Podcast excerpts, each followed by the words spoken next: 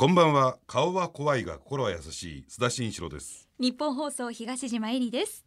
この番組は世の中にあふれる本質の見えにくいニュースや納得のいかないさまざまなニュースを取り上げて、えー、当事者をスタジオに招いてとことん議論や解説をする番組になっておりますとことんが本当にとことんなんですよね。とことんですよ本当に、えー、前回は飯島内閣官房参与がゲストに来てくださいましたがメモが炸裂してましたね。ねえー、ありがたいことにねあの飯島さんがこの番組用に書いてきてくれたメモと用意してくれた情報をお話しいただいたんですがあの細かすぎちゃってね、えー、すごいことはすごいんだけどどうすごいのかっていうのが後でですねまああのー、まあ調べると言ってるのかな、えー、えー、調査するのが大変だったなと思いますけどね もう本当に。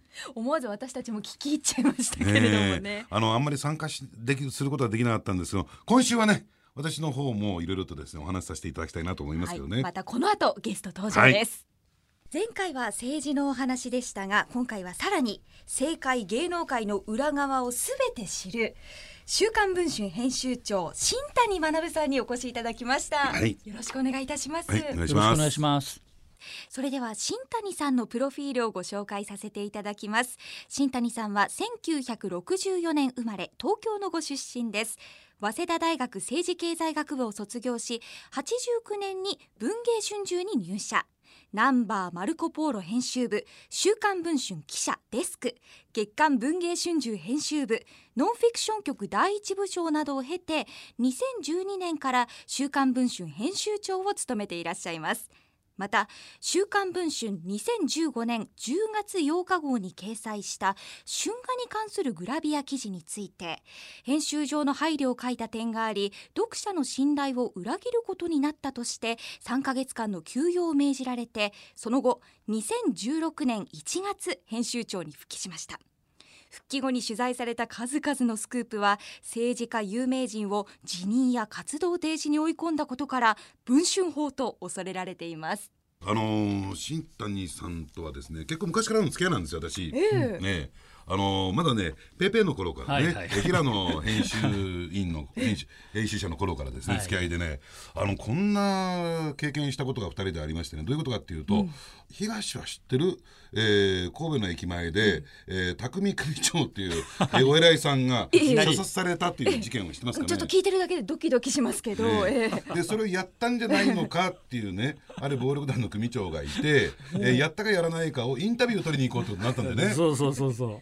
いきなりすごい話から始まりましたね。でそのインタビューを取りに行こうって言ったんだけども その前に前段として、うん、えー、ナンバー2ナンバー3ナンバー4が、うん、えー、状況説明をしますと、うん、それできちんと正確に事態を理解した上で、うん、えー、会長に会っていただきますというところだったんですよね、で一緒に行ったんだよね。あの時はすごかったですよね。その料亭の個室に須田さんと二人で通されて、で途中途中の四辻四辻にこうスウェット姿の若い衆がまあなんていうんですかね見張りみたいな格好で立ってて、うん、みんなこうポケットのところが膨らんでんですよね。どう考えてもチャカだよねあれ。絶対チャカだよなと思って、えー、うん、でしかもねあの彼から新谷さんから、うん、あのくれぐれも言われてたのは私たちは食事もご馳走になりませんし何もお土産もいただきませんから、そしたら向こうがねお茶はいいんですか？って言うんですよ。ね、あいいです。お茶ぐらいならいいですよって言ったら、別室でね缶のウーロン茶開けるんだよね、はい、カチャッと音がする「いやもう本当に、ね、ビクビクしながらね。いつ勝ち込み来るか分かんないような状況だったんであれ本当に。でそのお会いさせていただいたお三方のうちお二人がもうその半年のうち亡くなられたというね。驚きましたね。ナンバー2の方が大阪の雀荘であれ間もなくでしたね。間もなく、ね、インタビューから1か月も経たないで雀荘で射殺されてもう一人の方は沖縄だった、ね、沖縄ですね。沖縄で愛人と一緒に車でこうドライブしてたところを、まあ、バイクが追い越しざまに射殺みたいな。そうでしたか。だから世が世ならですね、はい、この二人今いないっていうそうですね。今日なんて穏やかな現場なんでしょうね。ね戦友というか先輩ですよ。だから修羅場をくぐってきたね。ね怖い仕事されているということでいいですか須田さん。そうですね、えー、お互いに。だからねあの編集長としてねただねデスクに座って偉そうなこと言ってるだけじゃなくてやっぱり現場でね修羅場をくぐってるというね。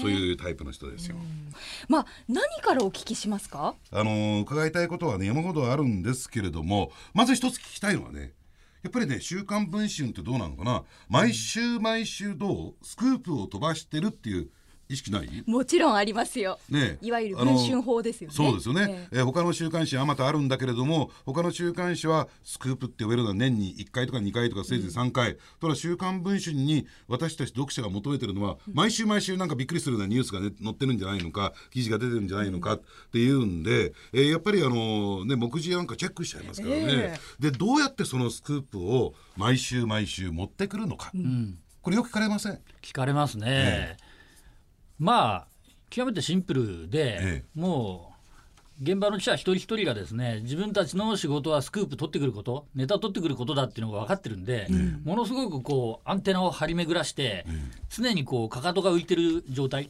なんかちょっと面白いなと思ったら聞き逃さないで最初の一歩が出るっていう状況でいるんで、まあ、その積み重ねですよね。でスクープってやっぱり手間暇金かかるわけですよ、コストかかってしかも名誉毀損で訴えられるやっぱそういうリスクも伴うわけでコストがかかってリスクが伴うところからは他のメディアがだんだんだんだんやっぱりまあその土俵から降り始めてる、中でまあバカみたいに愚直にスクープスクープスクープって言い続けて振り返ったら割とまあ突き抜けた存在になれたというのが、まあ今の現状ですかね。えー、一昨年の末に3か月ぐらい休養したじゃないですか、そうそうそう。あのー、春画って知ってます？見たことあります、はい東はありますよ。ありますか？あれを掲載したと。い。うことで、えー、そのあれは責任取ったって言っていいの？まあそうですね、ねえ。読者にね、ええ。読者の信頼を傷つけたとかって社長に怒られましたよ。えーでその3か月間他の人が編集長をやったんだけども、その3か月間って全くスクープ出てこなかったの。よく知ってる人は僕がよく知ってる人が編集長やったんだけども 全くスクープない。これ聞いてたらかなり怒ると思うけどね。怒りますよ、絶対。でところが新谷さんが復帰したら、いきなりどんどんどんどん出てくるっていうね、えーなんでなのかな。やっぱりその忠誠心ロイヤリティっていうのがあるんですか、うんやっぱり後ろから撃たれるような現場では部下は前向いて前のめりに走れないじゃないですか、いつ後ろからて、ね、鉄砲の弾飛んでくると来るか分かんなかったら、ええがむしゃらに走れないんで、私はもうとにかく行けと責任俺が全部取るからあーもう骨は拾うから行けと、もうそれだけですよね。休養明けに出てきたのが第一弾が例のベッキーですよ。それが第一。ねそうですね一発目ですね。えで今週がねゴールデンウィーク特大号なんですけれども、安倍晋三首相が頼る運勢のお告げえこれな嫌がらせなんだかなんだかよくわかんないんだけども、これやっぱり今週の一番の目目玉ですかね。そうなんですよね。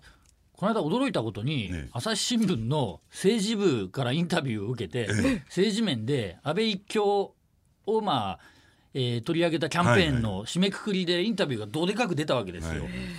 そこでも言ったんですけど、ええ。やっぱ安倍さん非常にまあ、一強と言われるぐらい力を持っていることによって、なかなか、まあ、メディアまでが忖度して、えー彼の痛いところにはなかなか踏み込めなくなっている、うん。そういう中で我々はやっぱり我々なりの、まあ、仕事の仕方があるだろうと、特にその安倍さんの一個一個の政策を決めるプロセスの中で、安倍さんもものすごくあの私も多少なりともお付き合いはありましたけど、ねまあピュアな方なんで、はいはい。最後はこう心の拠り所を求めるところがあるわけですね、須田さんなんかよくご存知ですけど、はいこれまでも炎の行者とか、ねえ。ーエコー塾とかいろいろあって、今一番彼がいやこれ当たるんだよなと言っているのが、この中原信之さんという、まあ、元東年の社長の、まあ、本当に事細かくですね生年月日からいろんなことから液境からこう今この人の運気は上がってる下がってるここまで待て、何月何日がそこだってこう安倍さんに送ってることが、まあ、官邸周辺をとことん徹底的に取材をしたら分かってきたんで、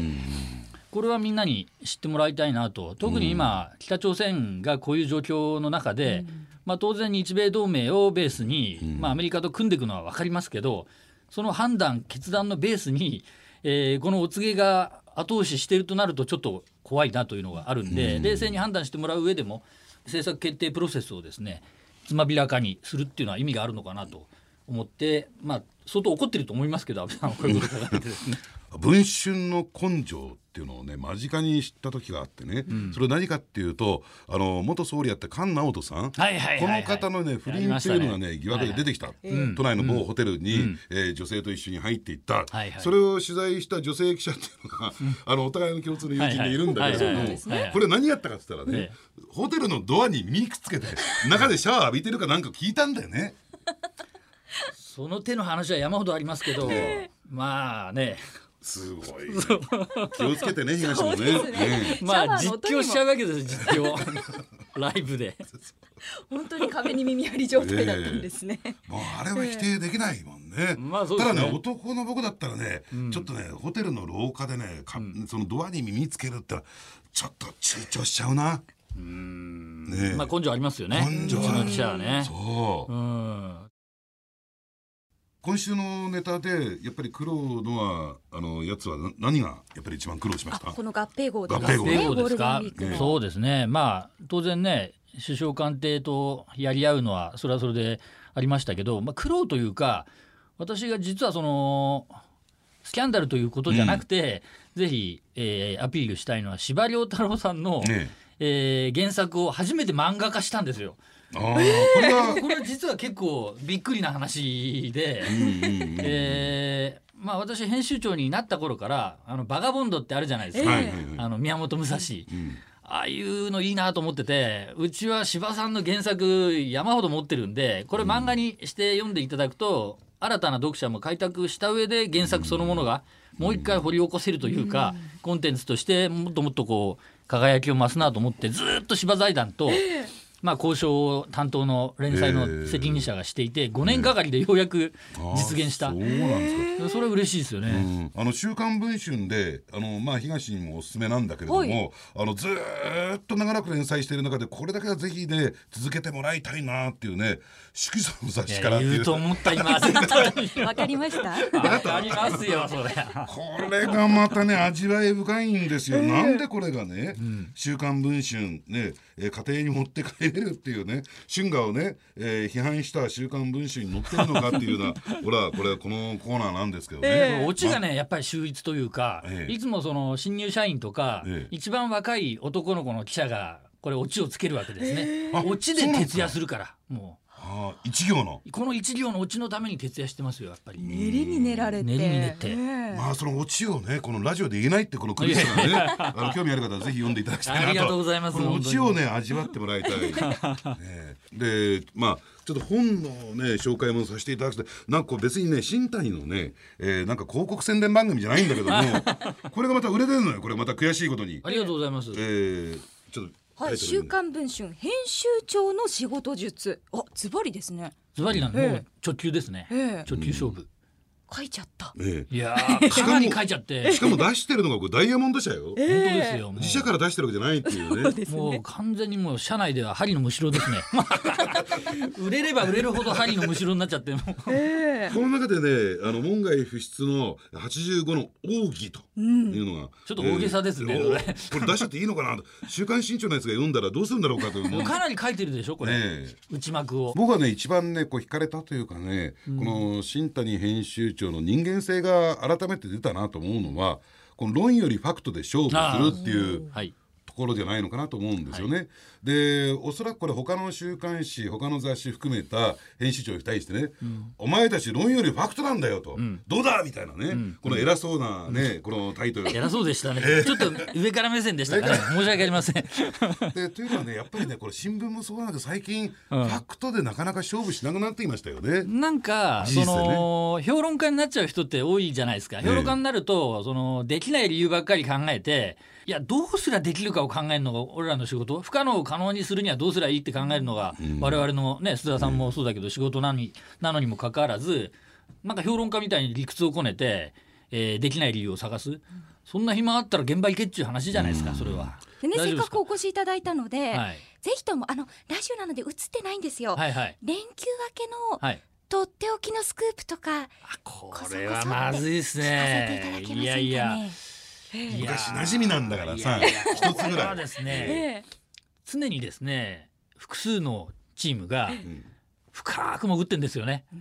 でそのチームと私デスク以外は誰も知らない何をやっているか、うん。そういうチームが複数潜っている、多分連休明けぐらいに何か加えてまあ迂回じゃないですけどこう浮上してくるんじゃないかなと、まあ、政治も芸能も含めてですね。両方ですか？楽しみにしてるんですけどね。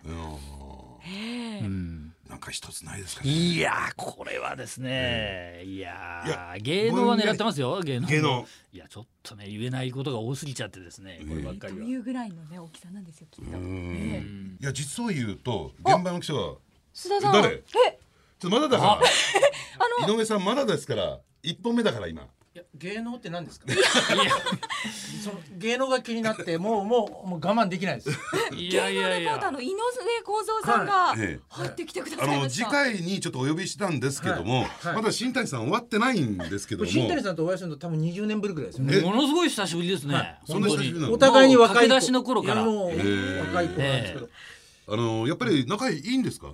今。いやいやいや。週刊誌とやっぱり芸能レポーターの世界分野っていうのは仲良くはないでしょ。仲良くない 微妙ですよね微妙。あの、ええ。基本的に 基本的に仲がいいというところはないんだけれども、えだって一緒に何かやるわけじゃないじゃないですか、えはいはいはい。なんだけれどもでもなんていうのかどこかに接点は絶対できるんで渡辺謙さんってはい。会見どうなるんですかねこれ。会見はですね、はい。えー本人はええ。したいんだと思います。はいはいはい。でしたいんですけれども、えするいもうあの本当にこれね文春さんに始まっちゃったんですけど、えはいはい。あのベッキーさんの一件があるじゃないですか。はいはいはい。あれで、うん。記者会見で、はい。中途半端なこと言ったら命取りになるぞっていうね、うんうん教訓が芸能界に生まれてしまったんです、はいはいはい。だからやる以上はええまあ答えられないこともあるかもしれないけどはい。嘘はついちゃいかんと、うんうん。でそういうことをやるときに、はい今ちょうど奥さんの CM がそうなんですよ。あれは驚きましたよ。だってうん。3月30日にうん「週刊文春」のええ。渡辺謙さんの不倫 in ニューヨークってちょっとこうラグジュアリーな不倫の感じで全然ラグジュアリーじゃねえよ。いやいやいや。でその翌日ぐらいからですよね、あの例の南果歩さんのコマーシャルが始まって「はいはいええ。夫にも感謝ですね」とか、私も新しいか生き方を考え直さないと」とかってもうで渡辺謙さんは謙さんで、自分のコマーシャルで「この中に裏切り者がいる」ってはいはいはい。お前だ!」みたいな、え。だからあまりにもできすぎた話なんですけど、たね。ただそのケンさん本人の CM の方はともかくとして、事務所違いますからね南川さんは夫婦であっても、ただあの CM が流れてる間に、ん。そのまあ出てくるということは不倫を肯定するということですから。うん。肯定をされると、ん。あの CM、まあ、CM っていろんな契約条項がありますんでそこでちょっといろいろいろいろややこしい問題になる可能性がある。だからちょっと時期はずらしてもっていうのはあると思います、ただですね、はいいいですか、はい僕本当に新谷さんに会ったら言いたかったんですけど、ええええあのもう愛人と言われてる女性いるじゃないですか、はいはい。特ダネの電話ですから、なりましたね。いやあのあの女性いいるじゃないですか。でえ 彼女が働いてた店も僕は行ったこともありますし、はいはい。あのまあそれなりに有名な子だったんですけれども、うんうんあの文春さんの記事にも書いてありましたけど、はいや要は健さんと知り合った頃には、はいはい。あのまああのパパがいたわけですよ、はいはいはい。でパパがいて、うん。であのその後の文春さんの記事の読んでると、はい。い、わゆるあの健さんに会うたびに、はい。その自費で行ってたと。そうですね。という話、はいはい、うん。うん。うん。であれ以来あの渡辺謙という名前を、はい。ネットで調べると、はい。渡辺謙ケチってなっちゃうんですよ。あそうですか。でね、はいはい。ここのとこだけは僕の、ん。まあ、取材のはいはい。あれなんですけど、ええええあのニューヨークとかにあの行く金は、はい。そのパパが出してたんですよ。だから彼女の自費じゃないんですよ。はいはいで要は友達とアメリカに旅行に行くから出してちょうだいって言って、うんうんうんで途中でこれが気づくんですねパパが。はいはいうん。でそこから先は自費かもしれないんですけど、はいはいこ細かい話ですけど、ううんんあの北新地情報だけはいろいろさすがですね。さすがの取材力ですねいやいやでもあれなんですよ、うん。結局僕らは文春さんが報じたことの後追いなんですね。で第一報でやろうとすると、ね今なかなかテレビは難しいです。ああなるほど。じゃあ逆に第一歩やってもらってありがたいっていうところはあるんですか？つあいやいややのっぱ文第春は正直言って、いやありがたいというか悔しいんですよ。本音を言うと悔しいです、ただあのやむを得ないというのはあります、あの文春さんってやっぱ新谷さん編集長になってあの変わったなって昔花田さんの頃僕よく出入りしてた時期もあるんですけど、うん。所属記者がアルバイト原稿を書くことを新谷さんは多分禁じられたんですよ。うん。まあ禁じたというかそんな暇ないと思いますね。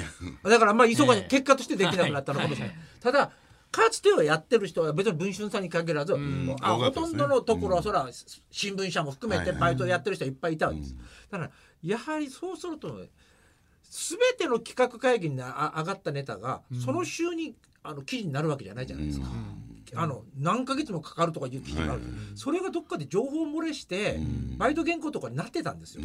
それがならなくなって、だから今文春がなんで動いてるかっていうのが、僕らまるで分からなくなったんですよ。ある時期は分かってた、文春さんにね、限らずですよ。はいはい。そういう時期があったんだけど、それとやはりもう僕も経験上で言うとスクープってタブーなきとこにスクープは寄ってくるんですよ。あのあそこに持ち込んでもボツにされたら、もうそこには二度と寄りつきたくないんですよ。いやその通りで、その最初にね須田さんになんでスクープがたくさん毎週出せるんだって聞いてもらいましたけど、文春リークスっていう情報提供サイトがあるわけですよ。あんなものここへの情報提供の数がやっぱり飛躍的に増えたですよね。今1日100件ぐらい来るんで。すごいでしょもうセクハラパワハラ不倫からもうもちろんその賄賂をもらってますとかいう話も含めてですね。もう時々ですね、本当に僕もあそこになんかリークしようかと思う時あるんですよ。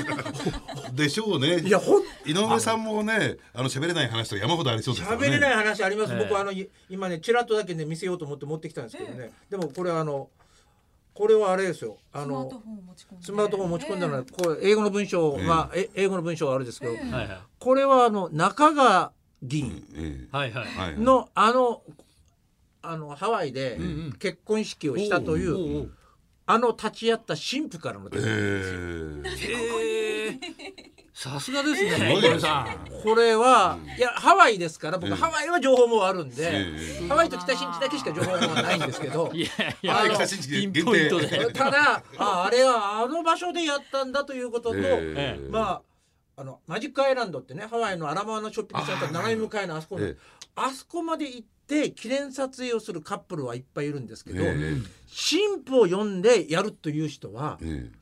記憶にないっていうそれくらいだから本人たちははしゃいでるんですよ。あー。あの夕日が沈むのが綺麗なとこですね。そうですそうです。マジックアイランドね。めちゃめちゃ景色いいんですよ。ええ。うんすいません余計な話で。いえいえもう井上さんぜひ新庄じゃなくてうちにくださいね ネタは。いやいやいやまさかこんな形で。いや。いやスタジオでお会いするとやっぱりちゃんとおき付き合いしとかないとネタ持ってますね、いやいやいやそんなことないですけど。テレビで見せてる表の顔とは別に、ええ。やっぱりねこっそりこうお願いしますよ。ちょっと今度今度あの文春の編集部に遊びに行きます。ぜひぜひ。はい。よろしくお願いします。よろしくお願いします。はい。ということで今週は「週刊文春」編集長新谷学さんとそして飛び入りでした。芸能レポーター井上公すご造さんでした。いプロレスみたいですよね乱入みたいな。お二人ともありがとうございました。ありがとうございます。ありがとうございました。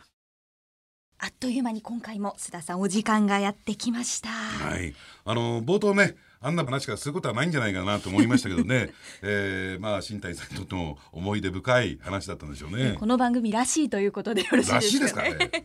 で新谷学さんがその本出されているわけなんですがダイヤモンド社から「週刊文春」編集長の仕事術本当こういうのって教えたくないものなんじゃないですか？しかもね、ええあの違う出版社から出すところがあの新谷さんらしいなと自分のところで出せよと、ね、言いたいと思いますけどね。でお話にもありましたけどいろんな分野の方が注目して読んでるっていう。そうですね、だから手の内を明かしたんだけども手の内明かしてもスクープ飛ばすぞっていうね、ええ。なんかその危害というのかな自信というかなプライドっていうのは見え隠れしてますけどね。今週のゲスト週刊文春編集長新谷学さんでした。はい。この時間のお相手は日本放送東島えりと須田慎一郎でした。次回もぜひお聞きください。それでは明日も朝6時から高島秀武の朝ラジでお会いしましょう。